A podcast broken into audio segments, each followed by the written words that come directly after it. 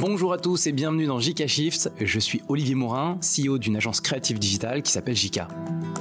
Je suis un passionné de communication depuis toujours et j'ai été animateur vulgarisateur durant plus de 15 ans.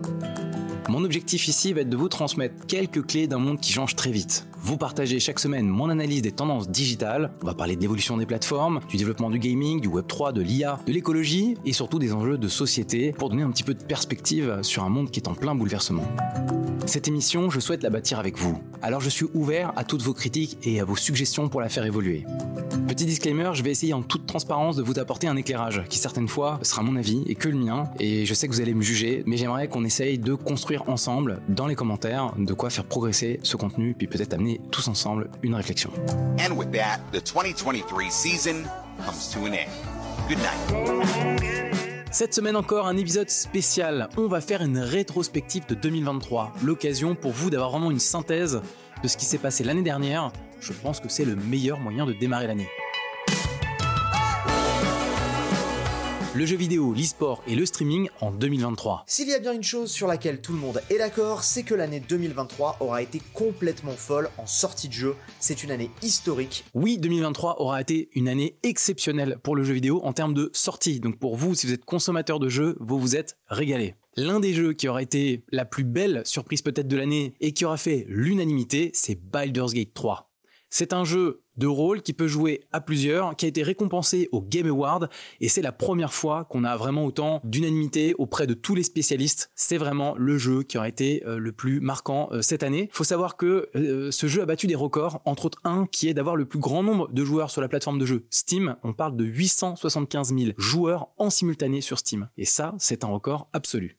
Un autre record qu'on a vécu cette année aussi, c'est celui du GP Explorer 2 1,34 million de viewers organisés, je vous rappelle, par Squeezie. On en a déjà parlé dans JK Shift. C'est vraiment l'événement, on va dire social media, événement Twitch qui a marqué les esprits. C'était le 9 septembre dernier.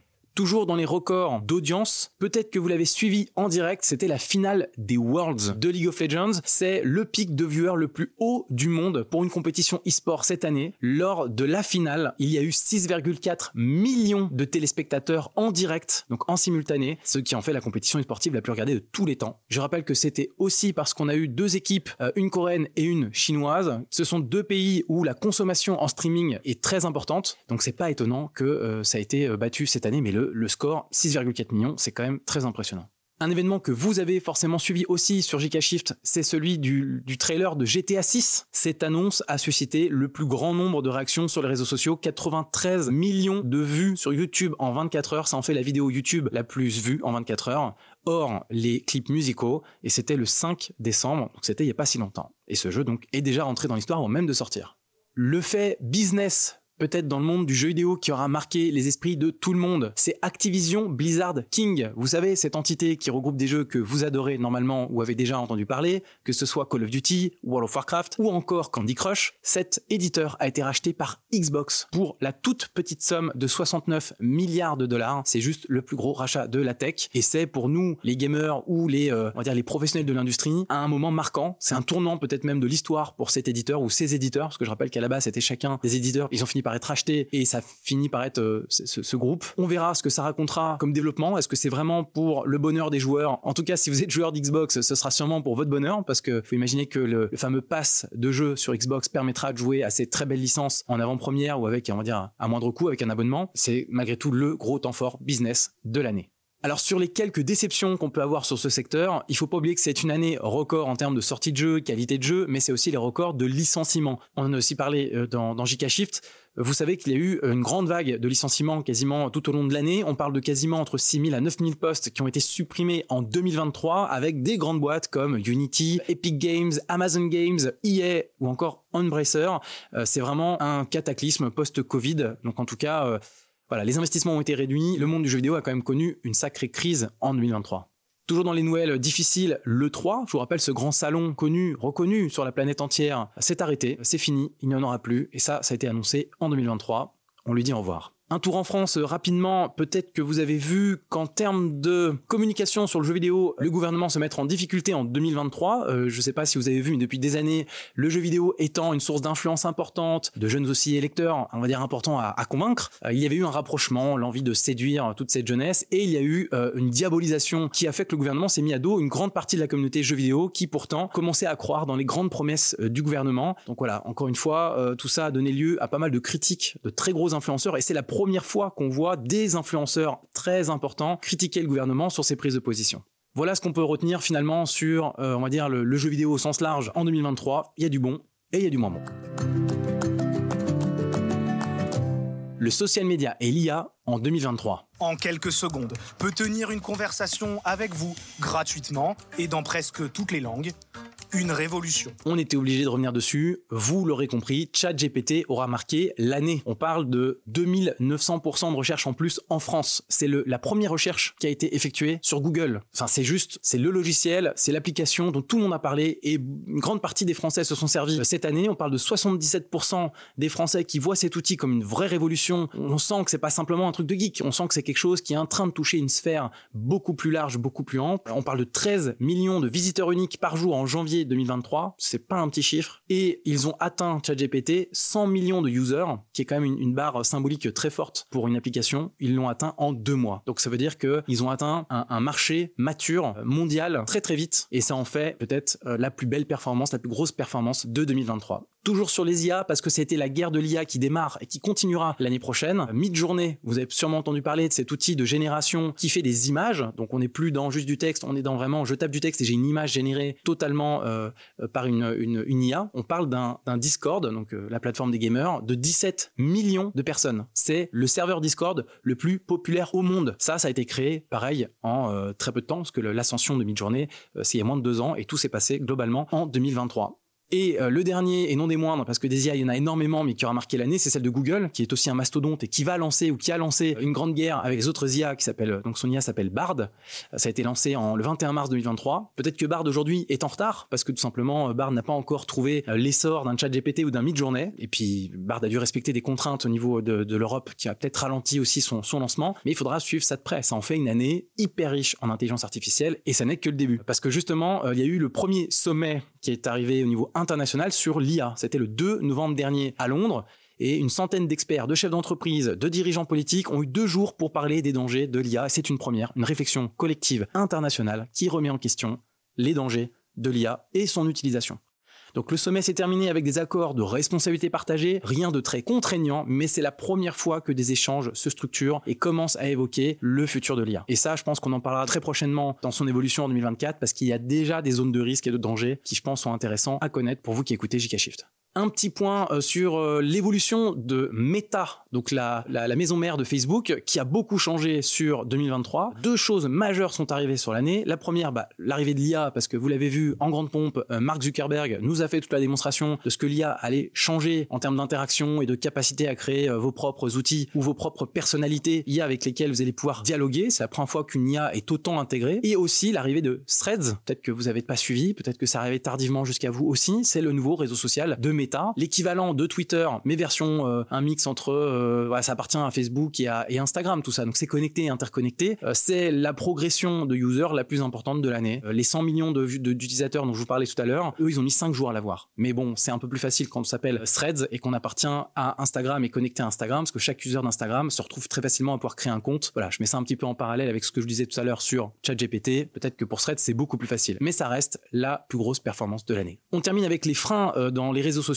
qui montrent une forme de contraction. Vous savez que les réseaux sociaux ont déclaré pour la plupart d'entre eux des propositions, on va dire, de comptes payants, donc avec des fonctionnalités premium qui s'affirment de plus en plus. Et ça a engendré, en 2023, 41% des gens interrogés en France ont exprimé avoir supprimé une application de réseaux sociaux de leur téléphone. Ça veut dire que c'est la première fois qu'on voit une entrave à cette multiplicité des réseaux sociaux, à cette hyperconsommation des réseaux sociaux. Donc c'est intéressant de voir comment cette tendance un peu à la baisse de la consommation ou de la sursollicitation de l'attention va continuer dans les années à venir. La première fois qu'on voit quelque part une contraction palpable des réseaux sociaux. Et pour finir, le gros changement de l'année, euh, forcément vous n'êtes pas passé à côté, c'est que Twitter s'appelle plus Twitter, s'appelle X. Tout le monde a encore beaucoup de mal à, parler de cette plateforme parce qu'on sait jamais comment la nommer ou se sentent toujours obligés de dire euh, X anciennement Twitter. Euh, cette plateforme rachetée par Elon Musk a changé de nom en cours d'année dernière. On parle même d'avoir flirté avec la faillite lorsque on lit quelques études sur la complexité des comptes suite au rachat. vous savez qu'il y a eu pas mal aussi de, gens qui ont été licenciés en, en grande pompe. Et aujourd'hui, il est très difficile de savoir quel est l'état réel de Twitter en termes de consommation et de vision financière. Mais ils vont devoir à un moment ou un autre publier tout ça. Donc on le suivra dans GK Shift parce que j'ai hâte de savoir si bah, ce pari a été réussi. Je vous rappelle que Elon Musk va en faire une très grosse application, un peu fourre-tout. Donc on suivra ça tout au long de cette année.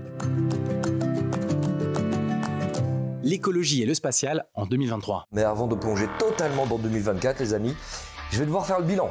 Et dites-vous un truc, c'est qu'il y a beaucoup de choses à mettre à jour. Alors accrochez-vous parce qu'on va parler un petit peu politique. Euh, je vais pas vous faire peur, mais je suis obligé de parler euh, des grands sommets qui ont lieu cette année et qui ont montré des avancées palpables sur des accords qui concernent l'écologie. Euh, la première chose dont on peut se réjouir, c'est que la Chine et les États-Unis ont fini par faire un sommet ensemble le 15 novembre dernier pour un événement qui parlait, on va dire, de réouvrir des canaux de communication, d'abord bien évidemment sur du business, mais qui est censé aussi parler des échanges, et qui est forcément une implication sur bah, le climat. Donc c'est un peu tôt pour dire que c'est une réussite. En tout cas, on peut se réjouir que des échanges existent parce que ce sont les deux plus gros pollueurs de la planète.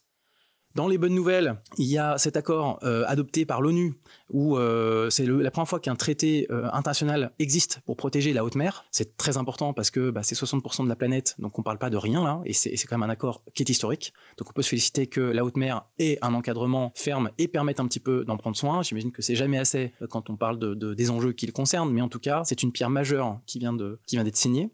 La couche d'ozone, ça fait bien longtemps qu'on n'en a pas entendu parler. Bah, sachez que la réduction est palpable. On parle d'une réduction, voire d'une, on parle même d'une, du fait que ça se résorberait le trou de la couche d'ozone avant 2066. Donc en fait, tous les indicateurs montrent que ça va dans le bon sens. Je rappelle que c'était lié à la suppression de produits qui étaient euh, chimiques, nocifs, euh, qui étaient dans les aérosols, et que depuis que ça a été euh, interdit, eh bien cette couche d'ozone est en train de se réduire. Et c'est peut-être la première fois qu'on a comme ça une intelligence internationale avec des contraintes lourdes qui a apporté des fruits. Donc on peut quand même souligner que c'est une très bonne nouvelle le poumon de la planète. On parle de l'Amazonie et de sa forêt. Le poumon vert se porte un peu mieux puisque c'est la première fois que la déforestation est au plus bas. Ça a été annoncé le 9 novembre dernier. L'Amazonie, euh, avec l'élection de l'ancien président Lula qui est revenu, il y a eu une forme de prise de conscience de l'enjeu de l'Amazonie. Donc tout n'est pas réglé bien sûr, parce qu'on parle en plus de déforestation en baisse, c'est-à-dire que ça continue toujours. Mais vous savez que c'est le poumon de la planète et qu'il y a un enjeu à ce que les grands espaces euh, de forêt de la planète soient conservés parce que plus on les mettra sous tension et plus ils finiront par rejeter du CO2 au lieu d'en absorber. Donc ça, c'est un enjeu euh, qui sera lourd aussi dans les années à venir. Et de savoir que l'Amazonie va un peu mieux, c'est déjà en soi une bonne nouvelle.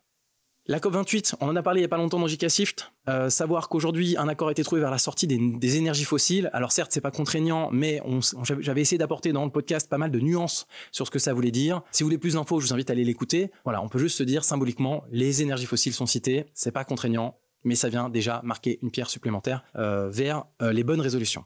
Euh, la maladie de Parkinson. Peut-être que vous ne savez pas, mais il y a eu une neuroprothèse qui a été développée cette année qui permet euh, de restaurer à terme une marche fluide, donc de compenser finalement ce que Parkinson euh, effectue sur le corps. Et c'est une avancée qui est majeure, sachant qu'en France, plus de 270 000 personnes sont touchées par cette maladie. Voilà, on peut se féliciter. C'est un très beau signe d'espoir. Et vous savez qu'il y en aura d'autres. Hein. On, va, un peu baliser ça aussi dans JK Shift quand il y aura des grandes avancées pour être sûr de ne pas les rater, parce que voilà, c'est de l'espoir, c'est de la recherche fondamentale et c'est important d'être au courant. On termine ce GK Shift avec le spatial. C'est une année prolifique historique. On parle de 223 tirs orbitaux qui ont été effectués en 2023. Sachant que SpaceX, euh, parce que j'en ai beaucoup parlé dans GK Shift, a effectué quasiment la moitié de tous ces décollages. On parle de 96 décollages. Et derrière, c'est la Chine. On entend peu parler. Il faut savoir que la Chine avance très vite. Et c'est 67 tirs pour la Chine. Pour vous donner un titre de comparaison, l'Europe, c'est 3 tirs seulement sur l'année. C'est vous dire à quel point on est très en retard et il y a de gros enjeux à ce qu'en 2024, le retard soit compensé et on verra, parce que je rappelle qu'il y a un enjeu majeur en 2024 et 2025, c'est l'enjeu de se réimplanter sur la Lune d'une façon ou d'une autre. Il y aura toute cette guerre-là qu'on va suivre dans l'année à venir. Je termine avec James Webb, le fameux télescope le plus puissant qu'on ait jamais eu sur cette planète. Ce télescope géant a fait la première observation des ondes gravitationnelles en basse fréquence. Ça a l'air de rien comme ça, mais ça date du 29 juin 2023, vous l'avez peut-être pas vu passer. On parle de fréquences très basses qui proviennent de, de, couples de trous noirs en fait qui se rencontrent. Et en fait, ça fait partie d'une observation de très très longue durée euh, qui date d'il y a 25 ans, où en fait on, savait que c'était là, mais James Webb quelque part l'a trouvé, montré, et ça, ça vient quelque part corroborer le travail de milliers de, chercheurs qui se sont battus pour prouver en fait que c'était que c'était bien là. Voilà. Et sans oublier que grâce à James Webb, on a pu aussi voir quelque part en HD, ou en tout cas voir bien mieux qu'avant, en très haute définition, euh, des galaxies très anciennes qu'on était encore incapable de déceler. Il faut savoir que quasiment tous les jours, James Webb abreuve de, de nouveautés. Donc là, j'ai essayé de synthétiser ce qui me semblait être vraiment les deux temps forts de James Webb sur l'année. L'épisode était un peu long, je m'en excuse, mais en même temps il était très spécial. Je pense que c'est important de regarder dans le rétroviseur avant d'attaquer fraîchement l'année prochaine. Donc euh, je vous souhaite à tous une excellente reprise. On se retrouve la semaine prochaine avec un nouveau Chica Shift.